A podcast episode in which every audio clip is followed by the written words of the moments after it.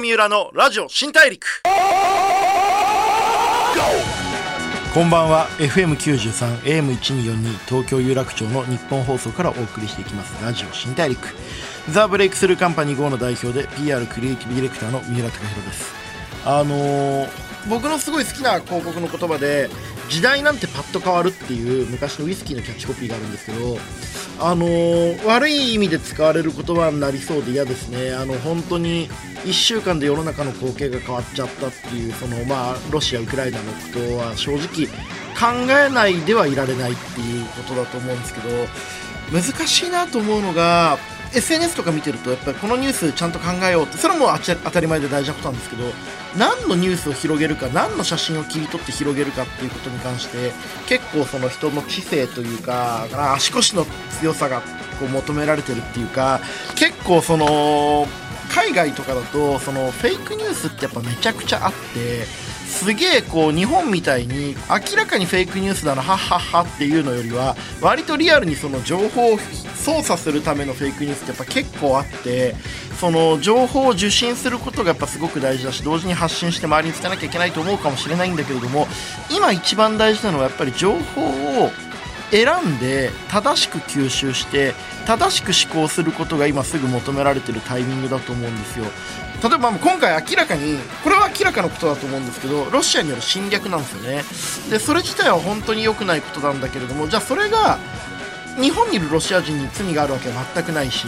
そのいたずらな分断の加速とかはちょっとやばいなと思ったりもする中でこう離れた国の我々日本の人間が何ができるかっていうのはすごい考えちゃいますよね。で僕結構このことリアルに感じててこれどういうことかっていうとうちオフィスが六本木の飯倉片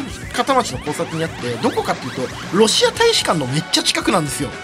でまあすげえもう毎日今抗議のデモとかがあって言葉選ばずに言うとうるさいんですよ仕事の邪魔になる。まあでももちろんそのデモをする権利もあるしそれは正当な主張もあるのかもしれないんだけれども果たしてそれによってこう国内日本の国の中で争いが起きることってどうなんだっけということはちょっと考えざるを得ない。今やっぱり一番大事なことは正しい情報を入手して正しい情報正しくない情報を選んで自分なりの視点を持つことなのかなというふうに改めて思ったりもしています。さてそんなタイミングでめちゃめちゃ自分の視点ということをずっと発信して自分の言葉を発し続けている方と今日お話できるのがめちゃくちゃ楽しみです、えー、いろんなジャンルで活躍している方にお会いしてライフスタイルで学びやところやその方の見せるビジョンなどをお聞きしてリスナーのあなたと一緒にたくさんの発見を重ねていく番組ラジオ新大陸。今回はまさにふさわしい方来ていただきました。ラッパーのダース・レイダーさんをお迎えしていきます。今日よろしくお願いします。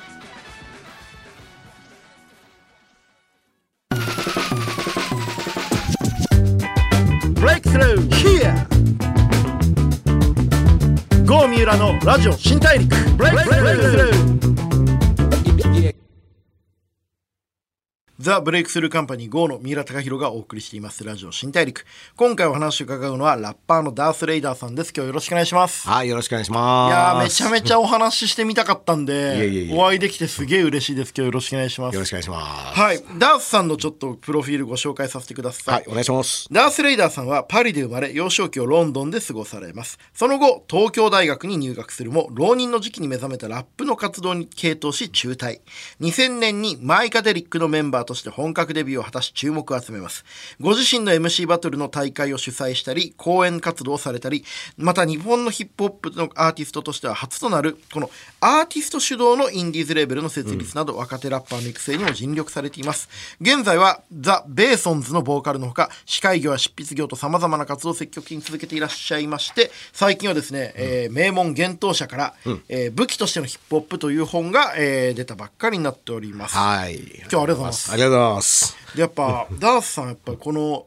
今ダースさんの時代がちょっと来てると思ってて。あそうですか。時代が来ましたか。勝手に。これね三浦さんが言うとね、はい、ちょっとビシッときますね。いやいやいや あのー、まあインフルエンザオミクロンにこの間かかられたってなりましたけど、うん、まあ4年あの余命5年っていうふうに言われていたところを、うん、まあ、今まあ乗り越えようとされていて、そうですね。で、うん、その誰もが病気とか、うん、あの自分の体と向き合うことの重要性がすごくこう大事になってきてるということが、ようやく気づかれてきた時代の中で、そのダースさんが、まあ、ヒップホップっていうことを一つの、まあ、自分の武器として、思考の武器としてやってくることで、まあ、逆境を跳ね返して生きてきた、このことがすごく大事なタイミングになってるんじゃないかなと思ってるんですよ。あのヒップホップの考え方が僕にすごく役立ったのは、まさに病気になった後、はい。えーとまあ自分が病気という状態で世間的にははい。マイナスとされている、はい。ネガティブとされている良くないとされている状態に陥った自分の今の現在地点っていうものをどう考えるのかって言った時に、ヒップホップって要は逆転の発想がたくさんあって、はい。それはみんながマイナスだと思っているものは絶対的にそこにある種のエネルギーがあって、反転させればポジティブになりますよっていうのがヒップホップのひっくり返しの思想でそうですよね。はい。でまず貧しいから戦える、ん。差別されてきたからこそのし上がれる、うん、そのねあのヒップホップ用語の中でしかも病気っていうのがヒップホップ用語でいっぱい出てきて、はいはいはい。イルっていういうっていうのはまあはい。病気、はい。病気なんですけども、はい。そのイルっていうのはヒップホップでは褒め言葉として。そうなんですよね。これあいつマジイルだよとか言いますよね、の、はい。イルっていうのは褒め言葉でそれはなぜかっていうと病気のやつイコール状態がやばいやつ、はい。やばいっていうところが反転してあだからあいつやばいやつじゃんいるじゃんはいっていうはい発想の転換、はい。そうすると自分が僕らが脳梗塞になって入院してたりとか、あのした時も、この状態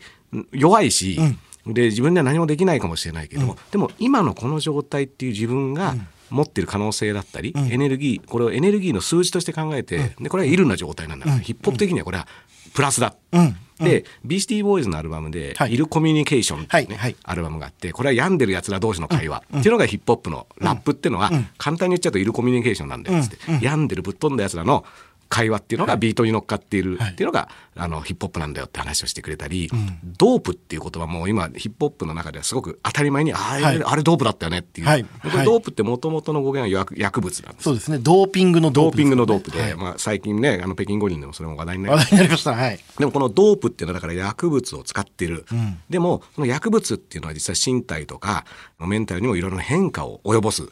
力があると、だからあいつがやっている作品とかそういったものはドープな役割を人にもたらせる、そいつを変えちゃう力があるんだっていう意味でドープなやつなんだ、でこういった言葉ラベルを貼られて、はい。悪いと思われていることっていうのが実はそんなことはないっていうのっていうのは実は人生のいろんなところで使える発想なので、まはい。で僕なんかそのこの間もそのコロナにも感染してで病気になる時に割と「申し訳ございません」っていうスタートから、その自分が陽性になったことを発表するっていう人が、特に影響力があるとされている人は取りがちなんですけども、はい。僕はもう病気は悪いことではないっていうのを常に断言していて、で脳梗塞になった時ももちろんそうしていたしでコロナになった時もあのこれは自分の状態が変わって、はい。ね今こういうあのいろんなことやるのには調子悪い状態になっているっていうだけで、別にそれは悪いことではないし、でそれを経験したことによってその状態を経験した後の自分に成長できるわけだから、だからそれはそういった意味での通過儀礼になるし、なんかそうそういうふうにこう力を変えていくっていうのは僕も完全にヒップホップであの気づかせてもらった。いやおっしゃる通りですね、そのやっぱりあらゆるマイナスあらゆるこう苦難っていうのは本当に自分にとって武器になるっていう考え方だから、あのヒップホップって本当にすげえももちろん文化としてもそうだけど一つの思考法としてみんなに身につけてほしいっていう気持ちありますよね、ん。それがまあ今回のその幻冬者から出た武器としてのヒップホップという本だと思うんですけれども、あのダースさんがまず今日ちょっとリスナーにですね最初に70年代に世界でまあ生まれたブロンクスで生まれたヒップホップというカルチャーが世界にどうインパクトを与えてきたのかっていうのをちょっと簡単にまあ本に書いてあることをちゃんと読んでもらえば分かるんですけどもちょっと簡単にこう教えてもらっていいですか？あのヒップホップ、まあ、今はねもう世界中のヒットチャート、ほとんどヒップホップで、まあ、要はあの世界のポップカルチャー、基本的にヒップホップの影響を受けてないものはもう存在しないっていうぐらいになってるんですけども、なんでこれだけの今こうなってるぐらいのエネルギーが生じたのかっていうある種のビッグバン的な、はい。あのー出来事っていうのが70年代そのヒップホップっていうのが生まれた時にいろいろ起こっているはずだっていうのが僕はこの本を書いた動機でもあるんですけども、こんなにみんな世界中が影響を受けるようなことってのスタートどんなエネルギーがそこで生まれたんだろう、で実はすごく端的に言うと実はこれはブレイクビーツというものが発見されたっていうのがもはい。う本当全てのきっかけで,、でこれは、まあ、要はヒップホップっていうのはその場になっているビート。はいビートにどう反応するかっていうことがもう端的に言えばそれだけなんです。体で反応すればダンスになるし音で、えー言葉で反応すればラップになるし、はい。であるいはそこで鳴っているビートにインスパイアされる人がグラフィティを描く。はい。だからあくまでビートが全部起点になってるうんうんうんうん。でそのビートを感じる例えばそのダンスフロアで鳴っているビートあのあるいは公園で鳴ってるビート、街で鳴ってるビートいろいろあるんですけども、はい。まあ、このビートっていうのはどうやって鳴ったかっていうとヒップホップの場合は DJ が、んそのターンテーブルの上にレコードを乗っけてビートを鳴らしたと。でこの DJ がビートを鳴らすっていうのがだからヒップホップの起点なんです。はいはいはいはい。音楽がこう、まあ、ビートが流れ続けるっていうことが、そうですよね、でしかも DJ って人は、まあ、ずっと前からいるんですけど、しかもこれはあのラジオのディスクジョッキー的な DJ でもあって。楽曲を紹介する仕事でしたねもともとで曲を紹介してて、でまあ、クールハークという特定の DJ が、まあ、この人は実はラジオキッズであのラジオの DJ が曲を紹介するときに、その人なりの小粋な紹介ってあるじゃないですか、この曲かけてこれからドライブに行くやつは俺の選曲で行けばお前のドライブは全超スムーズになるから、夜が全部変わるぜみたいなことを言って、じゃあ聞いてくれみたいなのが、もうみんなやってるんですけど、そのウルフマン・ジャックとかそういう人たちが、でそれが大好きなキッズだったんだけど、自分で DJ する時もそれをやりたいと。で、あのーまあ、そうやってこう喋りながら曲をかけてたんですけど、曲をかけていって、どうじどういう曲をかけてたかっていうと、ファンクミュージックだったり、ソウルミュージックだったり、リズムブルーズだったりっていう、まあ、当時のそのブロンクスの、あのー若い、あのー黒人だったり、ラテン系だったり、アジア系だったりのマイノリティのキッズが好きな音楽をかけてたんですけど、どうも、曲を丸ごとかけてイントロから歌入ってみたいなのでじっくり聞くよりも、なんかこの特定の部分ではいはい。やたらとみんなが盛り上がる。反応するところがあると。はい。でこれがどういう場所かっていうと、ドラムとドラムがもうドカッと出て、歌とかが切れて、ドラムが思いっきり前面に出てきた場所でみんながすごい盛り上がってるところにクールハーカー気づいて、あここがみんな好きなんだな。でここが好きっていうことはここだけあった方が、みんなずっと盛り上がれる気持ちいいじゃねえかと。っていうはい。気づきがそこであって、はどうやってこのみんなが好きな場所をだけにすることができるんだろうって考えた時にターンテーブルっていうレコードプレイヤーを、まあ、2台使って DJ っていうのやってるんですけどあそっか同じレコードを2枚用意してでその盛り上がる部分をまずかけて片方で、終わりそうになったら、用意してたもう1枚のの。はい。のあのスターその盛り上がる場所のスタート部分を用意しておいて、終わりそうになったらもう一回その、あのー同じ箇所の頭をかけると、そうすると永遠にそのみんなが大好きなドラムフレーズのところをかけ続けることができる。はいはいはい。っていう発見をするんですね。でこれを当時あのクールハカメリーゴーラウンドっていうふうに名付けてて、まあ、ぐるぐる回る。同じビートがぐるぐる回るっていう状態、これを発見したらみんな大喜びで、こうみ踊りたい。この超ここが好きだったんだよ俺っていうところがあれ？また来たまたまた来たって言って。ずっと気持ちいいってなるわけですね。そうずっと気持ちいいでわーってなって、はい。はい。でダンサーたちがそれぞれもダンスフロアで踊り始めてこれがいわゆるブレイクダンスってもなっていくんですね。はい。で、あのーブレイクダンスっていうのはそのかっこいいビート本来はすぐ終わっちゃうかっこいいビートが続くことによって、じゃあこの今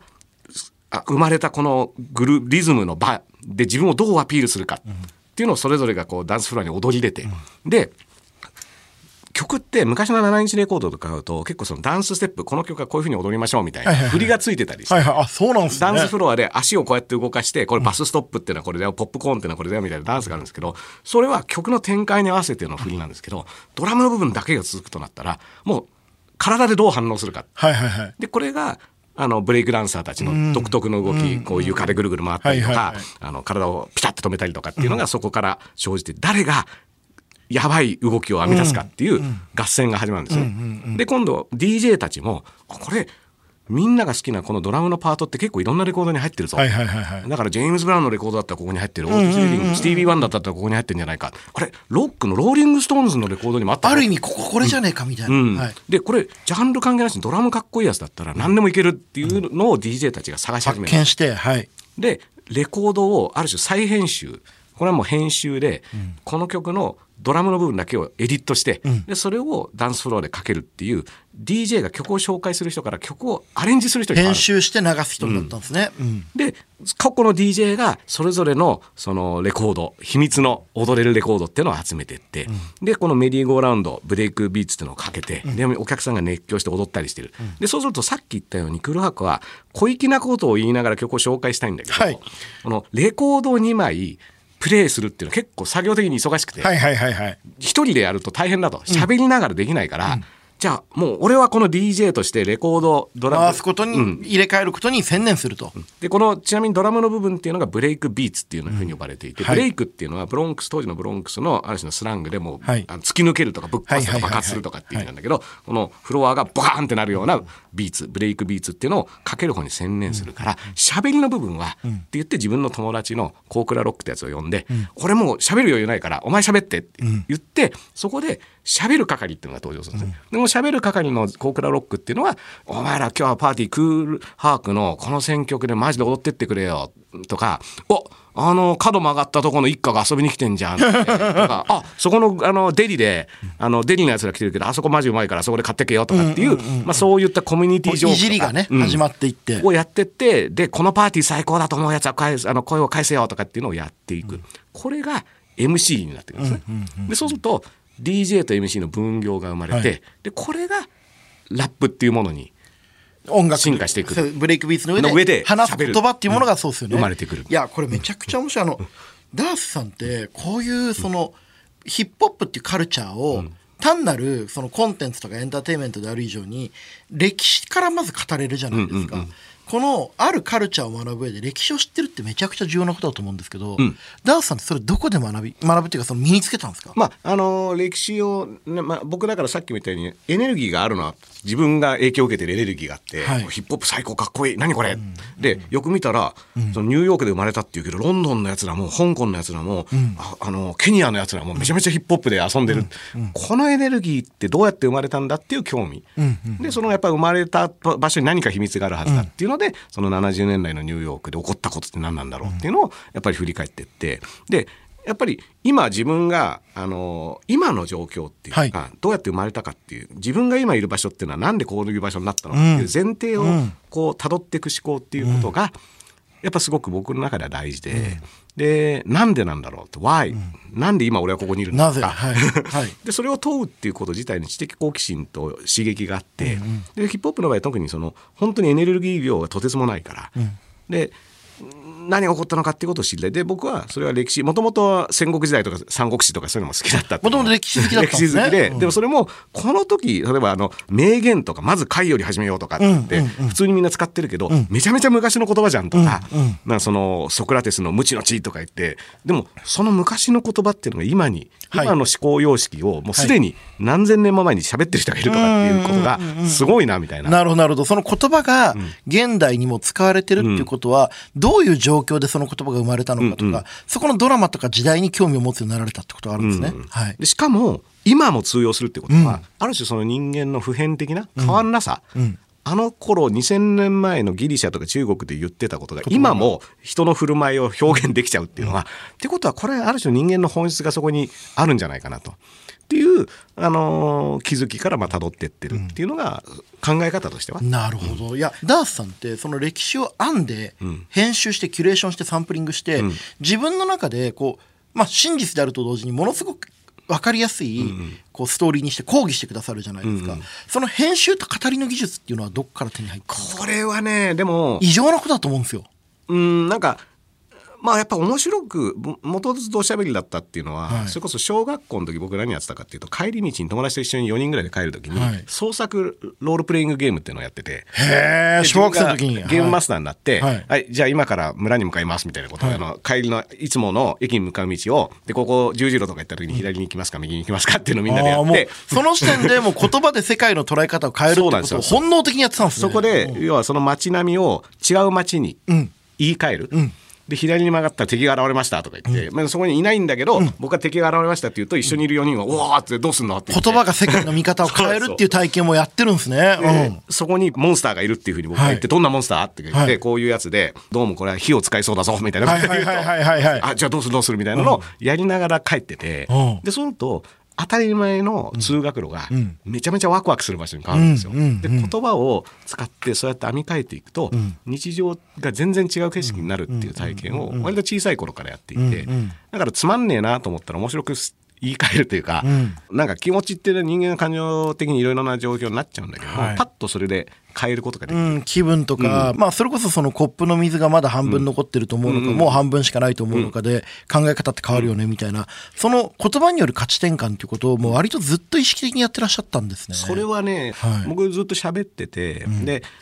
独りよがりの喋りをしてたことはやっぱり初期はずっと一人で喋っちゃうんだよな。へでもえ。あこれ本当は喋りってグルーブを生み出して、ん。その場にいる人たちを全員巻き込んで、同じグルーブを作れるんだってことに気づいてからは、やっぱり自分が喋るっていうよりも、自分も喋って相手も喋って生まれてくるなんか共通のビートっていうのを楽しむ。はいはいはいこはい。れが結構大事だなと思ってきて、でそれは実はヒップホップさっきビースティーボーイズが言った「いるコミュニケーション」同じビートの上で喋る。だから逆転して僕は会話っていうのをすごくはい。ヒップホップ的にもやっていて、まずはここにこういうビートが鳴ってるよねっていうのをみんなでなんとなく感じて、はいはい。非言語の、まあ、それバイブスって言葉もありますけど、この部屋、この空間、この会話、二人の人間の間にある共通の感覚みたいなものを探り出すんですね。うん。でこれねあの僕あの三浦さんの言語化力も読んでてで割と実践的な話がいろいろその言葉の使い方であるんですけど、またつまんない会議がありますって言った時にやっぱそこにある種のビートを起こして、グルーヴをまず DJ にビートを bring the beat させてで別になってなくてもいいんだけど、なんとなくその場にビートこういうビートで物事を進めていこうよっていうことをやると結構喋れなかった人が、はい。あそれだったらこういうアイデアがあるんですけど、みたいな。そうするとそいつやっぱビートに反応して喋り始めてて、そうすると肩書き的に上出したらとかっていうことではなく、ビートに反応してるやつがアイデアを出すっていう場ができてくるんですよね。はいはいはいはい。でそれの方がその順番に偉い人からのお言葉を賜ってね、で最後みんなで「あのあかしこまりました」って立ち上がる。これもう全くグルーヴがない状態なんですけどもそうではなくてビートがそこに生まれさえすれば、はいどんなになんか硬い会議で何も生まれなさそうなのもブレイクスルーそれこそブレイクスルーするそうなんですよね。僕あの、人生で一番面白いことは何かって聞かれたら、まあ、旅行とかグルメとか格闘技とかセックスとかいろいろあるんですけど、僕会議なんですよ。ちょ何言ってるのか分かんないって言われるんですけど、でもその僕らってやっぱ CM とか企画を考えるとやっぱみんなで面白いこと言い合って、こうどうやったらそのプロジェクトがうまくいくかを話し合ってるっていう、その奇跡的なグルーヴ感が生まれる瞬間ってやっぱりあって、その時ってどんなパーティーより、どんな遊びよりも会議が楽しい瞬間っていうのがあって、それってまさにグルーヴを共有してる時だからなんですよ。うん、でみんなが同じノリになってるみたいな、うん。でこれをある種のその感覚としては要はその場で鳴ってるビートにちゃんと反応できるかどうかっていう感覚だけが僕は大事だと思っていて、でクリエイターだろうがなんだろういろんなあのキャラクターいろんなポジションあると思うんですけどやっぱそこにビートが鳴ってることに鈍感だと、はいはいはいはい。あの先に進めなくなるんですよね。そうですね。そのビートの BPM とか、こう曲調とかをつかめる察知能力が大事ですね。これどうやったら身につけられるのかな？まあ、僕はヒップホップ聞くのがいいと思うんですけまど、あそうですよね。その会話のリズムだったりとか、その人間はグルーブによって脳が活性化されるってことを知っておくってことがすごい大事ですよね。うん。で結構やっぱりそれが実はクラブとか行ってなんで楽しいのかっていうと爆音でみんなが同じビートを聞いて、あたかも自分が踊ってるんだけど隣の人も踊ってて、この踊ってる人と自分が踊ってるって境目がなんかなくなってそう。人間と空間と人間の境目がなくなっていく瞬間を味わいにいってるんですよ、ね。そう。でぐにゃっとなんかみんなっていう、なってるけど、でも自分もちゃんといて、じ要は子であり一あの善であり善であり子であるっていう状況、まあなんか鋼鋼の錬金術師みたいな感じなんですけど、そういった状況が生まれるっていうのはクラブのある種の体験としては、でこれが個人の自分の悩み事だったりパーソナルなことに閉じこもっていて、ある種その場のビートに反応しない。そうするとやっぱり閉じちゃって開かない。で開かないともちろんあの閉じちゃう状況に陥るっていうのはよくあるんですけれども、でもビートはやっぱそれを開いてくれて、あそっかそっかあのこの悩み事っていうのはやっぱり自分の中だけのもので。でかあの世界にはこういうビートが流れてて、そしてみんながそこに合わせて踊ってるんだっていう気づきっていうのはある種すごくこう楽にさせてくれると思うんですよね。だからそういうのがいろんな生活の場、でこれ家族の食卓とかでも、はい。僕は結構やっぱ同じビグルーヴ感で食事してる家族ってすごく幸せだと思うんですね。でもなんかあのそれぞれ勝手に来て食べていなくなっちゃってとか、なんかもうずっとスマホやっててとかって言って、そこにあの家族の別に家族じゃなくてもいいんですよ。友達同士でね、はい。ファミレスで集まってる時も、ファミレスで何時間も喋るのって、同じビートにはまっちゃったから。はいはいはい。だからこそ同じ話ループしてても、っとしててもハッピーでいられる。ハッピーなるほどなるほど。ではい。何回同じ話しても笑えるっていうのは、そこにブレイクビーツ的なものが発生してて、でそれをみんなで楽しんでる、でこの経験をしてるかしてないかっこれは僕はやっぱ中高時代に無駄なファミレストーク時間とかすごく大事だと思っててあるいはその通学路の帰り道を一緒に帰るとかこうして同じノリで何にも建設的じゃなくていいんですよ。でもあいつとあの会話をしてるっていうこの状況がすごく楽しくて幸せだっていう感覚を身につけておけば、まあ、それが大人になった後のいろんな場面に役立つんだろうなって思いますね。いやめちゃめちゃいい話です、そのビートを共有する快楽を知っていくことが、人生を豊かにするし仕事でもいいアイデアが出たりとか、うん、ハッピーなこう進行ができるようなことのきっかけになるっていう、それはビートを感じるってことはやっぱりヒップホップを聞くとかヒップホップの世界観に身を浸してみるってことが、結果的にすげえいい人生を豊かにする幸福な方法の一つかもしれない。ですね、うん、いやめちゃくちゃありがとうございます。ダーさんちょっとまず全然話足りないんで、はい、来週も引き続き お願いします。よろしくお願いします、はい、ありがとうございました、はい、ありがとうございます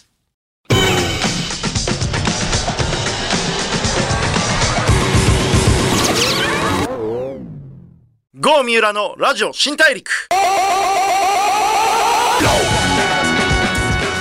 FM93 AM1242 東京有楽町の日本放送からお送りしてきました。ラジオ新大陸。ラッパーのダース・レイダーさんをお迎えしてお話を伺ってきましたがいかがだったでしょうか？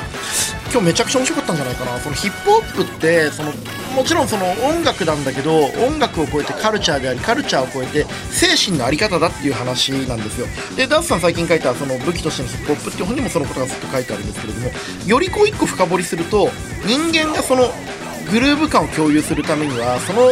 全体に流れてるビートみたいなものそれは言語化されないものであり音楽と違って耳には聞こえないんだけれども耳に聞こえないこう周波数の特定のこう空気感みたいなのがあってそれに乗っかれるかどうかでいろいろ人生の質とか仕事とかの楽しみ方も変わってくるっていうあと仲間の作り方も変わってくるっていうね話でこれはねちょっとなかなか聞くだけじゃ分かんない体験だと思うんですけど分かってるやつはああそれそれってなってる人多かったと思います。そうなってない人はねぜひあの武器としてのヒップホップと、まあ、僕の言語力と読んでもいただきつつヒップホップいろいろ聞いてみてほしいなっていうふうにちょっと思ってます、えー、次回もねダースさん来ていただけるんでそれまでにいろいろ音楽仕込んでいただきたいなと思ってます。それでは次回も一緒にたくさんの発見をしていきましょう。ラジオ新大陸お相手はザ・ブレイクスルーカンパニー GO の三浦貴大でした。